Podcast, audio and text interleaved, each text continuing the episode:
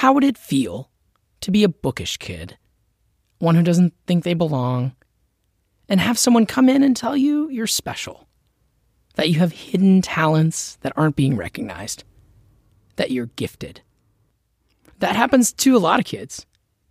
One minute you're in so called regular classes, and the next you're given a test and placed in special classes for the gifted and talented. Often these classes have more engaging material and better student teacher ratios. And what does it feel like to be the kid who's not selected? Either way, it turns out to be a big moment for a lot of kids. And it's one that happens at age seven or eight. So, where did the idea for these gifted programs come from? And how do we decide who gets to be part of them? It turns out the notion of gifted education can be traced back more than a century to a quirky kid who was born in 1877 in a farm town in Indiana. His name was Lewis Terman. These days, not many people have heard his name, but he was at one time a celebrity, about as famous as any psychology professor could get, anyway. That's because Lewis Terman pretty much invented the modern IQ test.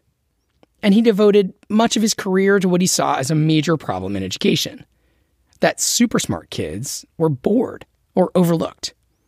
He felt there was this untapped natural resource, maybe more valuable than literal diamonds. You know, diamonds in the rough. Terman wanted to change the way people thought about smart kids. Because back in the day, precocious children were seen as more of a problem than an asset. People saw them as more likely to be antisocial. They were misfits. You know, there was this idea of the crazed genius, you know, the struggling genius. That's Jarrett Hodges, an associate professor at the University of North Texas. And Lewis Terman was like, no, hold on a second. Let's actually see what high IQ individuals look like. Terman's hypothesis was that smart kids weren't broken, they were just misunderstood. And he believed this untapped resource of genius kids was a key to a better society. I can't help but think of that ridiculous 1980s movie, Revenge of the Nerds, when I think about what Terman was going for here.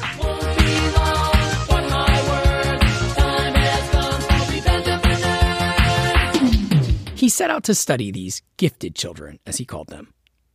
He selected more than 1,400 kids from various parts of California and dug into their lives. He measured and weighed and recorded nearly everything about them he could think of where their grandparents had been born, what health problems their parents suffered from, the size of these children's cranial capacity, and the grip strength of both their left and right hands. He asked them what subjects they preferred in school, what collections they kept, like stamps or plants, and what games they liked to play. By the way, gifted boys, he found, showed a greater preference for hiking, dancing, swimming, croquet, dominoes, and parcheesi than the control group, but they had less interest in basketball, walking on stilts, flying kites, and playing farmer in the dell. He didn't stop at that first study, though. He checked in every few years to see how their lives developed. That research is known as the Terman study of the gifted, and it was a revolutionary approach to social science research. No one had done a serious longitudinal study of this type in psychology, ever. And after Terman's death, researchers continued to track these gifted folks, who became known endearingly as termites. Research on this rich data set is still going, actually, and it's the longest running longitudinal study of all time. This year, it turns out, is the 100th anniversary of the start of that study of gifted children. Which seems like a natural time to ask how did Terman's ideas about intelligence shape education? That question led us to some dark truths about Terman, and to a debate going on right now about his legacy, and about the future of gifted education. Welcome to Bootstraps, a podcast series about merit, myth, and education. This is the third of a six episode series we're producing with our friends at the journalism nonprofit Open Campus. We're unpacking popular narratives about who gets what opportunities in America and wondering how it could all be different. Last episode, we went to the best high school in the country to understand a debate there about who should get in. And one thing that we kept hearing that was to really understand the issue of equity in US education, you need to go back much earlier than high school. all the way to second grade. That's when most public schools start testing kids for gifted and talented programs. And that's when we started hearing Lewis Terman's name. He's known as the father of gifted education. So, who was Terman? He grew up on a farm where, as a kid, he worked long days helping to plow the fields, and he worried he'd be stuck in that grind forever. He looked forward to his one hour lunch break, which was the only time he could devote to what he called mental development. My plans to escape from the farm are motivated entirely by my desire to get an education. For the farmer boy of 1890 in Indiana to get an education meant, first of all, that one must prepare to teach school. That step accomplished, it was possible to earn one's way through college and to enter a profession. That's from Terman's autobiography. We had an actor help bring him to life for this episode. Not to teach meant to continue forever plowing the same fields, doing the same chores, and getting nowhere. A defining moment in Terman's life came when he was about nine or ten years old, by chance. A traveling salesman knocked on the door of their farmhouse. This one was selling a book on phrenology. Phrenology is the now very debunked idea that you can measure a person's intelligence by actually measuring their heads. And apparently looking for bumps? That evening, while we sat about the fireplace, the stranger discoursed on the science of phrenology and felt the bumps of each one in the family. Perhaps I remember the incident so well for the reason that when it came to my turn to be examined, he predicted great things of me. I think the prediction probably added a little to my self confidence and caused me to strive for a more ambitious goal than I might have otherwise set. At any rate, I was greatly impressed, and for several years thereafter was much interested in phrenology. As my older brother bought a copy of the book, I finally became familiar with its contents and believed in phrenology until I was 14 or 15 years old. This was my introduction to the science of individual differences. Terman did give up on phrenology, and he got off the farm, studying to be a teacher. But he stayed interested in this idea of measuring intelligence. I wanted to find out what types of mental processes are involved in the thing we are accustomed to calling intelligence. I therefore selected two groups of subjects, of nearly the same age a bright group and a dull group. And I proceeded to look for tests that could bring out the differences in their performances. He wasn't the only one experimenting with building tests of mental ability. Another test, getting some attention at the time, was developed by a French psychologist, Alfred Binet. This Binet Simon test was commissioned by the French Ministry of Education to see which students were not learning and might need remedial classes. But Binet warned about the limitations of the test he built, and he stressed that human intelligence was way too complicated and varied to be boiled down to a single number. He thought intelligence really depended on social context and environment as well. Terman saw things differently. In 1916, he published an adaptation of Binet's test that was far more standardized and easier to administer. And Terman came up with a scale from idiocy to feeble mindedness to genius. And he said intelligence, it could be measured easily with this test. He dubbed this test the Stanford Binet test. But plenty of people at the time were dubious, just like Binet. The idea that you could measure intelligence was an incredibly new idea in the early 20th century, um, and not altogether, not one that was accepted even by psychologists. And many psychologists were uh, skeptical that it could even be done. That's Nathan Sleeter, a history professor at George Mason University, who specializes in the cultural history of gifted children. It was something that, that met with a lot of skepticism, and it was something that had to be uh, kind of promoted and supported. Terman made his case and as he did so, he was part of a trend that forever changed the field of psychology. Suddenly, instead of fuzzy research, there were these new tools that promised to answer questions about people's brains that had never before seemed possible. Psychology in the 19th century is more of a philosophy type uh, type discipline. It's less objective seeming. It's less scientific. So with the but with the, the development of these, you know, seemingly objective tests, it becomes, you know, far more at least objective seeming.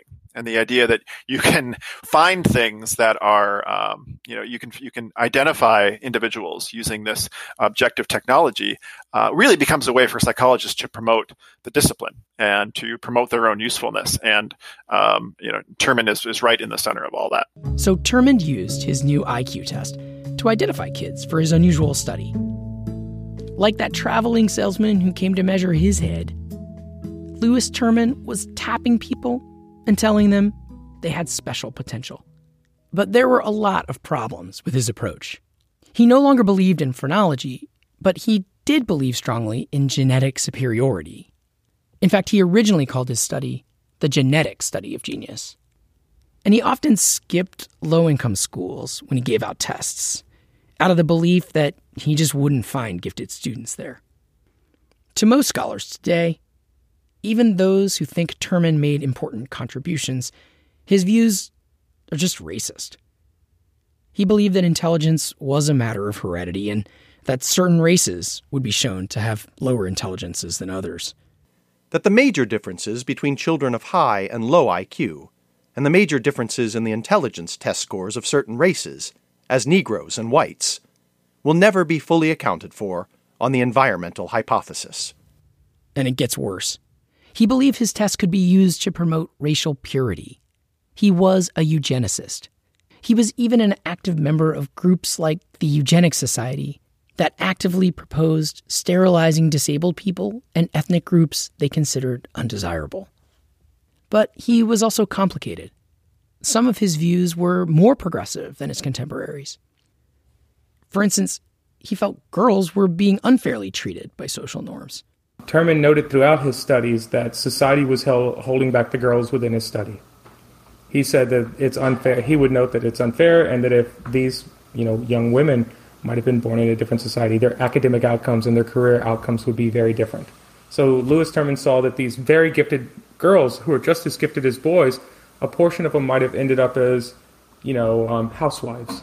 And Lewis Terman saw that as a um, something wrong with American society, that that's what happened, that someone who's just as gifted as someone else, this other person goes and becomes a professor, and this other person becomes a domestic, you know, a domestic um, stay-at-home spouse, and the difference of them is not anything to do with their academic ability, but is something to do with their gender. And Terman saw that as a big failing in society. But Terman's blind spots affected other areas of his work. His goal was to identify children as gifted and follow them into adulthood to show how successful they could be. But he didn't merely observe them. He took a personal interest in his subjects, checking in on their marriages and their children. He wrote letters of recommendation. He helped them get into grad school. This was the furthest thing from a double blind study. Terman's story and his research highlight a core contradiction at the heart of this podcast series. On one hand, he believed he could create an objective test that could determine who is smarter than others, boosting the notion that some people have more merit than others. Those diamonds in the rough who can rise out of the rough if only they're identified. And that fits well with the American myth that we explored on episode one about people being able to pull themselves up by their bootstraps no matter their environmental circumstances the self made man epitomized in Horatio Alger stories from the 1800s. At the same time, Terman believed that once children were identified as gifted, they should be given special programs and opportunities. In other words, he thought that society, through special programs in public schools, should do more to educate these children than others. Not exactly pulling yourself up. It turns out that nudge, that tap on the shoulder and then a hand up, is actually core to Horatio Alger stories, too. Nathan Sleeter, that history professor at George Mason, said he had an advisor in grad school who pointed out this consistent feature of Alger's stories. And it really is. If you if you go through those stories, they they're very formulaic. Uh, they follow a very very similar pattern, and it's often about this uh, this young man who grows up poor, unschooled, uh, in the streets often, and is identified at some point by some sort of benefactor as having potential. And the, the moment of identification is often very similar. It's like the, the benefactor just knows that this child is different, that this child is special, that this child, you know, can be more than their station. And they take this child under their wing. They give them a job. The child does work hard, but the child also uh, achieves at this pretty extraordinary pace in almost every book. Uh, they they go from illiterate to you know as you know keeping up with their schoolmates within six months. I mean, this is really it's incredible how uh, exceptional uh, Alger wants to make each one of these these subjects, right? Um, and I, I just thought, you know, I was, I was reading this and I thought these are gifted children. They're, not calling them gifted children in the, the book. The, the, term hadn't even been invented when Alger was writing. Uh, but it's it's the, the faith that they're out there, sort of like finding these diamonds in the rough. Uh, that oh yes, there there are so many poor uh, children out there, and many of them probably can't be helped. But we know we know there are some that we can, if we can just identify them, we know they're there. We just need the right tool right? And when the, the intelligence test comes along, uh, it, it, seems to me that Terman's point is, well, we can do this. We can. We now have a technology to uncover those diamonds in the rough, to find those uh, those exceptional individuals among kind of the mass of uh, you know seemingly unexceptional people, and we can promote them up. And you know there was a lot of the connection for me that made sense to was Terman's own biography. The fact that he grew up as one of these possibly anonymous, you know, rural folks in, in Indiana, and he achieved a PhD in psychology, became a nationally known figure. So he very much sympathizes with this idea. there are uh, some individuals out there who are exceptional if just given the right chance, if just given, you know, an opportunity. If they're promoted, then they too can be uh, exceptional. Terman casts himself as a kind of character from Horatio Alger. And he worked to build a system designed to make sure these diamonds in the rough are revealed. So, what did Terman conclude from his long term study of gifted children? In a speech Terman gave late in his life, after the study had been going on for more than 30 years, he said he felt the research did answer the question of whether or not gifted children tend to be misfits. To what extent do our findings support the beliefs, current a half century ago, that intellectually precocious children are especially likely to be queer, one sided, sickly, neurotic, or otherwise poor bets for the future? The answer is almost no support at all. Most in his study were social and well adjusted, he said, and they did better than average in school. But none of them won the Nobel Prize or dreamed up the next world changing invention. And some of them were just kind of mediocre middle class folks. And he sort of struggled to explain away this lack of heroism. We know of several in the group who deliberately chose not to enter the usual American rat race for material success. Nor can I find it in my heart to criticize those who made this choice.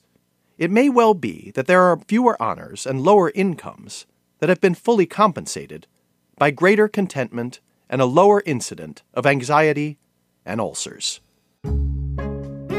Terman clearly shaped this popular narrative that's still out there that we need IQ tests to find diamonds in the rough for the good of the country. Those ideas would again rise to prominence in other key moments in American history. A lot of this is based on the idea of, of you know, a fear of wasting talent that was particularly acute at the height of the Cold War.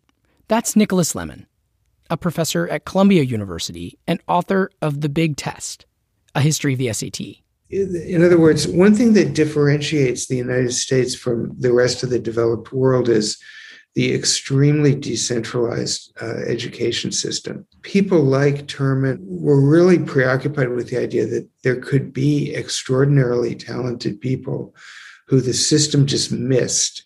And so they'd end up, you know, if you will, behind a mule and a plow instead of making great scientific inventions and things like that. Gifted and talented programs do have their critics. Even within the field, there's a big debate about how they're run and about who ends up getting those taps on the shoulder, signaling you might be special. Concerns about equity in gifted ed are laid out in a blunt research report that was published in 2019 called System Failure Access Denied. The lead author was Marcia Gentry, a Purdue University professor who leads the Gifted Education Research and Resource Institute. We have an identification gap. We don't give opportunities to be served in gifted programs to black and brown children. and to children in lower income neighborhoods. The researchers looked at schools across the country and at which students get tested for these gifted programs. Often it takes a teacher recommending whether a child should be tested. And they found glaring disparities when it comes to race and class. For example, for every one black child identified, three are missing. I mean, that, that's gut wrenching. And by missing, the researchers mean that no one even thought to look for them what happens to the kids with potential the stakes are super high you know they start out they come to school they're super smart they're you know ready to go and then we say well and you know if you think about like a, a low income student's standardized score parents who have uh, limited means are not bad parents but maybe they're not home as often they don't live in neighborhoods with libraries you know they're struggling to make ends meet so the kids may start out behind and if we don't enrich them and help them come forward, by about fifth or sixth grade, they look average. You know, we've lost it. There's a growing sense that gifted programs have been used as a means of segregation. I, I don't think it's an accident that gifted education is inequitable. I think in some regards, there are people using public or charter or religious schools as means of segregation we don't want our kids with those kids. And as long as we keep the IQ or the ability test entrance, those kids don't get in and we're happy. And you'll see this. I mean, when I lived in Minnesota, there were urban schools where there was a gifted school within a school. And the gifted school would be all white and Asian, and the school around it would be all brown faces. You know, and they're, they're, what they're doing is they're bringing families into urban areas, you know, and they're using gifted education as a means of, quote, integration. But because it's a school within a school, that's not really happening. And so I don't think we can continue to justify walking down the hall and seeing the gifted program with a bunch of white faces and not giving opportunity. It, it sends a really bad message to the other kids that you're not as worthwhile. This, by the way, was actually Terman's central fear that society wasn't looking hard enough for genius kids and that they were missing these diamonds in the rough. But like a drunk who looks for his keys near the lamppost because that's where the light is, Terman was really only looking within the cultural context that he knew. And he didn't bother searching elsewhere, out of what seems like a mix of junk science and sheer prejudice. So, one proposed solution is to make that identification more equitable. And that can start with just creating multiple ways for students to be identified. In New Mexico, advocates have been developing legislation to do just that, according to Anne Gray, an education assessment specialist at New Mexico Tech. She also worked on that report about equity in gifted ed. People within the field are finding the language that's needed, finding the practical side of how we're going to do this, um, finding the pathways to equity. But just as it looked like the policy was going to move forward, it stalled out. And then it dies in committee. Popular narratives about education in the U.S. were a key part of that, says Gray. During the Cold War, you know, there was this national push to make sure the nation had the talented engineers and scientists needed to stay ahead. But now? We're not back to the 1950s post Sputnik push for gifted education to develop the talent, the, you know, gifted and talents we have in our students here. It's, it's just, we don't have that push part, we have the racial equity part. But if there is no focus on gifted education, nobody's focused on making those changes. One wrinkle in the battle to make gifted education more equitable sometimes it leads people to call for the whole approach to be scrapped entirely. Their logic? If no one's identified as gifted and we don't have separate programs, then there's no racism. That's one worry of Marcia Gentry, the lead author of that Access Denied report. And what, what frightens me more than anything is because there's inequity, districts across the country are eliminating programs for gifted youth.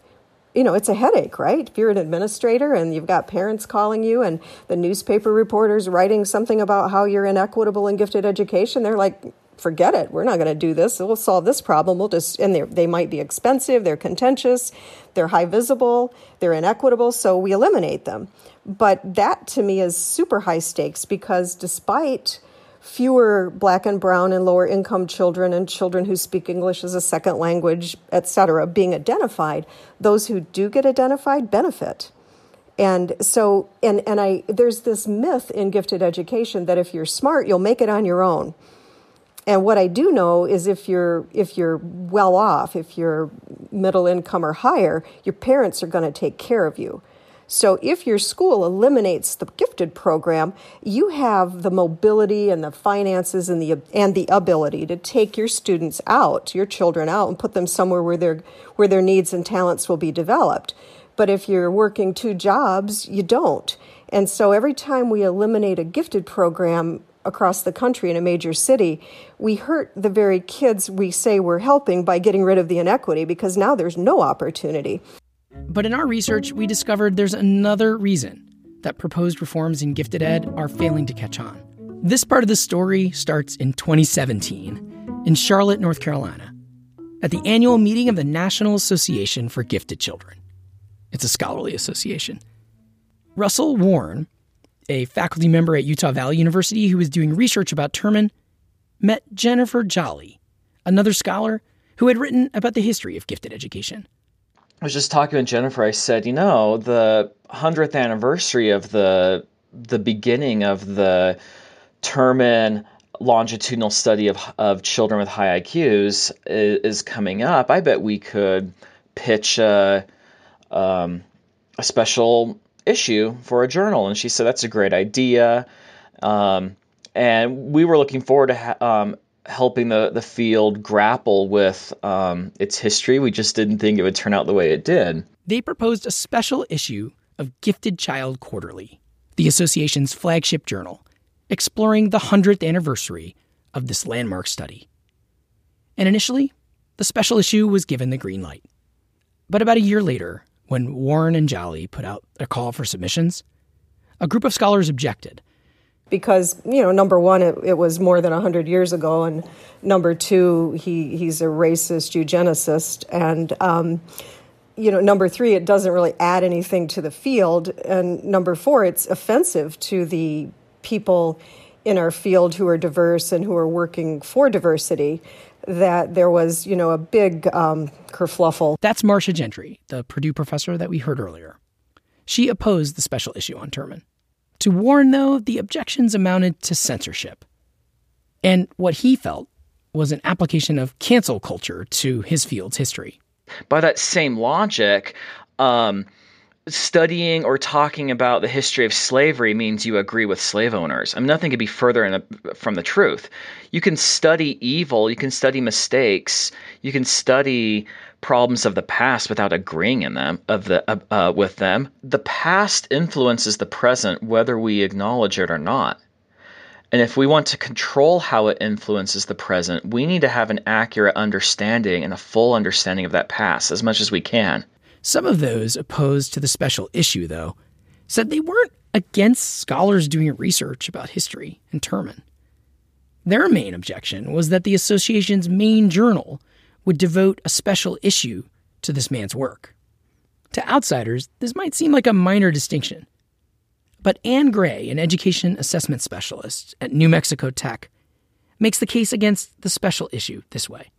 Um, so there's an indigenous scholar uh, in in in education, and uh, her name is Eve Eve Tuck. And one of the things she talks about is this move to innocence. And that a move to innocence is that, um, you know, when we take someone like Lewis Terman and we say, well, you know, it's okay because he was, yes, he was a eugenicist, but you know, he was, he was, that was just the time he was in. Let's, let's overlook at that. You know, let's not focus on that. Um, that was the time period he was in. Yes, he said some really offensive things, but that was the time period he was in. So let's have this move to innocence and, um, and move beyond that and just look at the good that he did and and venerate the good that he did.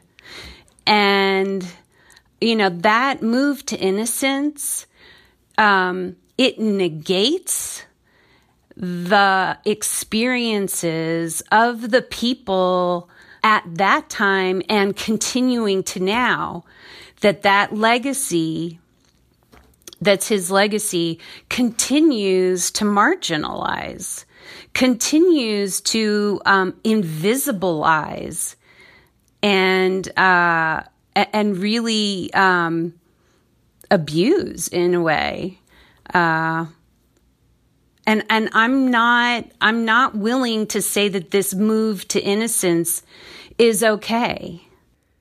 Warne, who proposed this special issue, argues that he went out of his way to make clear this wasn't some sort of lifetime achievement award for Lewis Terman.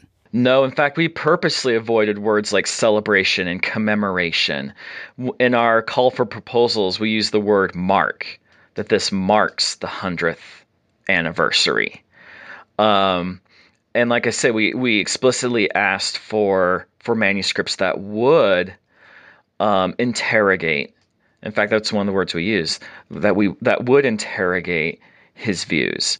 He even says he is sympathetic to calls for racial equity and diversity, but he feels like the goals of what he sees as academic freedom need to come first.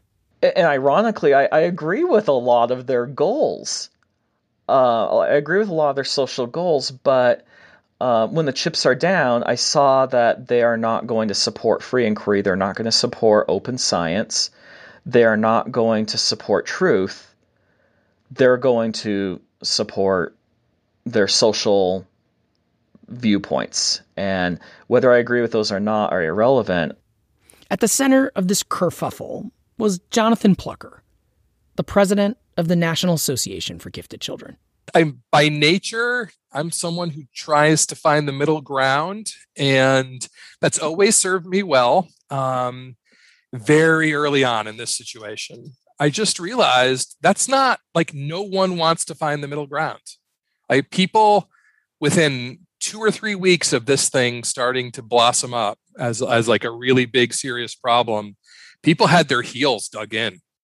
The drama played out over more than two years. After initial calls to stop the issue, the board decided it could go forward, but invited scholars on both sides to write blog posts explaining their, their views. Then George Floyd happened. After the police killing of Floyd last year and worldwide protests against systemic racism, this controversy flared up again, forcing the association to reopen discussion on whether or not it would do a special issue on Lewis Terman distrust was high on both sides, and some scholars took unusual measures to make their cases. Most extreme, Russell Warne submitted Freedom of Information Act requests to obtain emails of some of his colleagues to find out what they were saying about him and the special issue. And so, yeah, in uh, about March of 2019 or so, um, I submitted a whole bunch of FOIA requests to people's employers if they worked for government entities. And so, yeah, I did, but um, only because no one was operating transparently with me except for Jennifer and a couple other um, colleagues, most of whom were not getting information firsthand anyway. So you you feel like you weren't getting the transparency around what? Like, what is it that you didn't feel like you were getting communicated uh, that you were about why why the special issue is being questioned? Why NAGC NAGC thought they could um, step in and um, usurp the editors' roles when the editors have been promised editorial independence, and, and why. Um, and to understand what the motivations of these people were. So here's the compromise that Plucker and the organization came up with during this increasingly ugly debate. The journal would not run a special issue devoted to Terman, but it would publish the articles that Warne and Jolly had already commissioned over the course of several regular editions of the journal. They call it the terminated issue, and that, that's not lost on me. I think that's an interesting way to put it. Did this compromise work? No. Neither side thought it went far enough and Warne left the association in protest and published an article in another journal calling the whole incident academic censorship. There were two dueling narratives here. On one extreme, there was the argument that anyone talking about Terman at this moment, especially in the wake of George Floyd, must be doing so to advance racism. And on the other extreme, there was the argument that anything but a full special issue amounted to censorship and was somehow anti intellectual. With that framing and emotions high, nothing like a debate about the issues at hand was really happening. Like I, I, I do really mourn the friends that I've lost because of all this, um, and you know the fact that I was really trying to be the guy in the middle to try to bring things together is of no solace to me whatsoever. Just because it has been so bad. I just I everyone involved with this in any way, shape, or form uh, has come out of this worse than they went into it, and I'm not sure the field or education more generally has learned anything from it. And that that to me is kind of why it's tragic. Okay, I know this seems like a very small debate after talking about big issues on finding genius, but Jonathan Plucker felt there's something key here that people who even agree with each other are having trouble even talking about Terman's legacy and about these broader issues of race and education. And this inability to have a productive dialogue about the history of racism is part of what has held back progress, according to Plucker. As long as I've been in the field, these equity issues, solving these equity issues, has been one of our top goals. We've had the conceptual frameworks to do it for, for a long time we've had this, I mean, true, unbelievable explosion of research on strategies to get it done in the last five to 10 years, say. It's a hot topic in communities, state houses, Capitol Hill. Um, why have we had so little impact? And I've thought many times in the middle of the night when I've woken up, I started thinking about this controversy. This is kind of why, is that people on both sides who are passionate about doing the right thing are just struggling to line up their worldviews in a way that lets us move forward together. And um, how, do you solve that? Like i've i've been trying for years intently the past two years during my term as president and i we just haven't made a lot of progress there. Plucker is still hopeful though. To me the best means if a kid has some talents we find a way regardless of their zip code parents bank account skin color language immigration status what have you sexual identity, whatever, gender, whatever regardless of those things. Like those things don't matter. All that matters is talent in supporting them. But we do live in a world where all those things I just mentioned 100% matter. And um, I'm a bit of an American exceptionalist because I believe that our ultimate goal in this country is to keep working toward the place where those things don't matter. In that if you have a talent and developing that talent is going to be good for you and good for society. We're going to find a way to help you start to get there. It's still going to be up to you because we live in a capitalist system. No one's going to hand you anything. Um, but uh, if we can at least start you with the right opportunities to develop those skills, and then you can go off and make your own decisions about whether you want to be the world's best painter, surgeon, police officer, landscaper, whatever, nurse, doctor. Um, I, I, I have a hard time believing that most people don't want that. And um, if that's the goal, then let's move backwards from there. What do we need to do to make sure we're providing those opportunities to someone? I would say one of the big things is uh, this has to happen in public schools because that's where the vast majority of kids are taught. And if you don't do it there, it absolutely happens in private schools. So you've you've you've already made that bank account thing matter a ton, right? So it's got to be everywhere. It has to be in public schools. Uh, you know, and again, just keep working backwards until we find these common denominators. Um, and and try to get people to let go some of the history here um, that I know really, really, really clouds some of these issues. It turns out the ghost of Lewis Terman, with all his assumptions, still haunt our national search for genius. Next time on Bootstraps, what's with letter grades? A, B plus, F? It turns out school wasn't always like that. This has been Bootstraps, a joint production of EdSurge and Open Campus. We'll be putting out new installments every month or two, so make sure to subscribe to catch every future episode. If you like the show, please take a minute to rate, review, or share.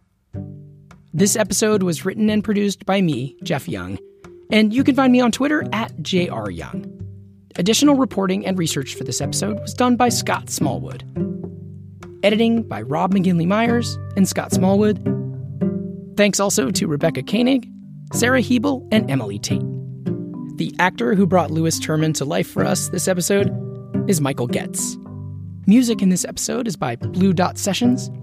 We also sampled an old tune, To the Mockingbird, performed by the Foggy Mountain Boys, and the theme song from Revenge of the Nerds. If you like this podcast series, check out the weekly EdSurge podcast, which you can find wherever you listen. Stay tuned for more in the Bootstrap series. Thanks for listening. See you next time.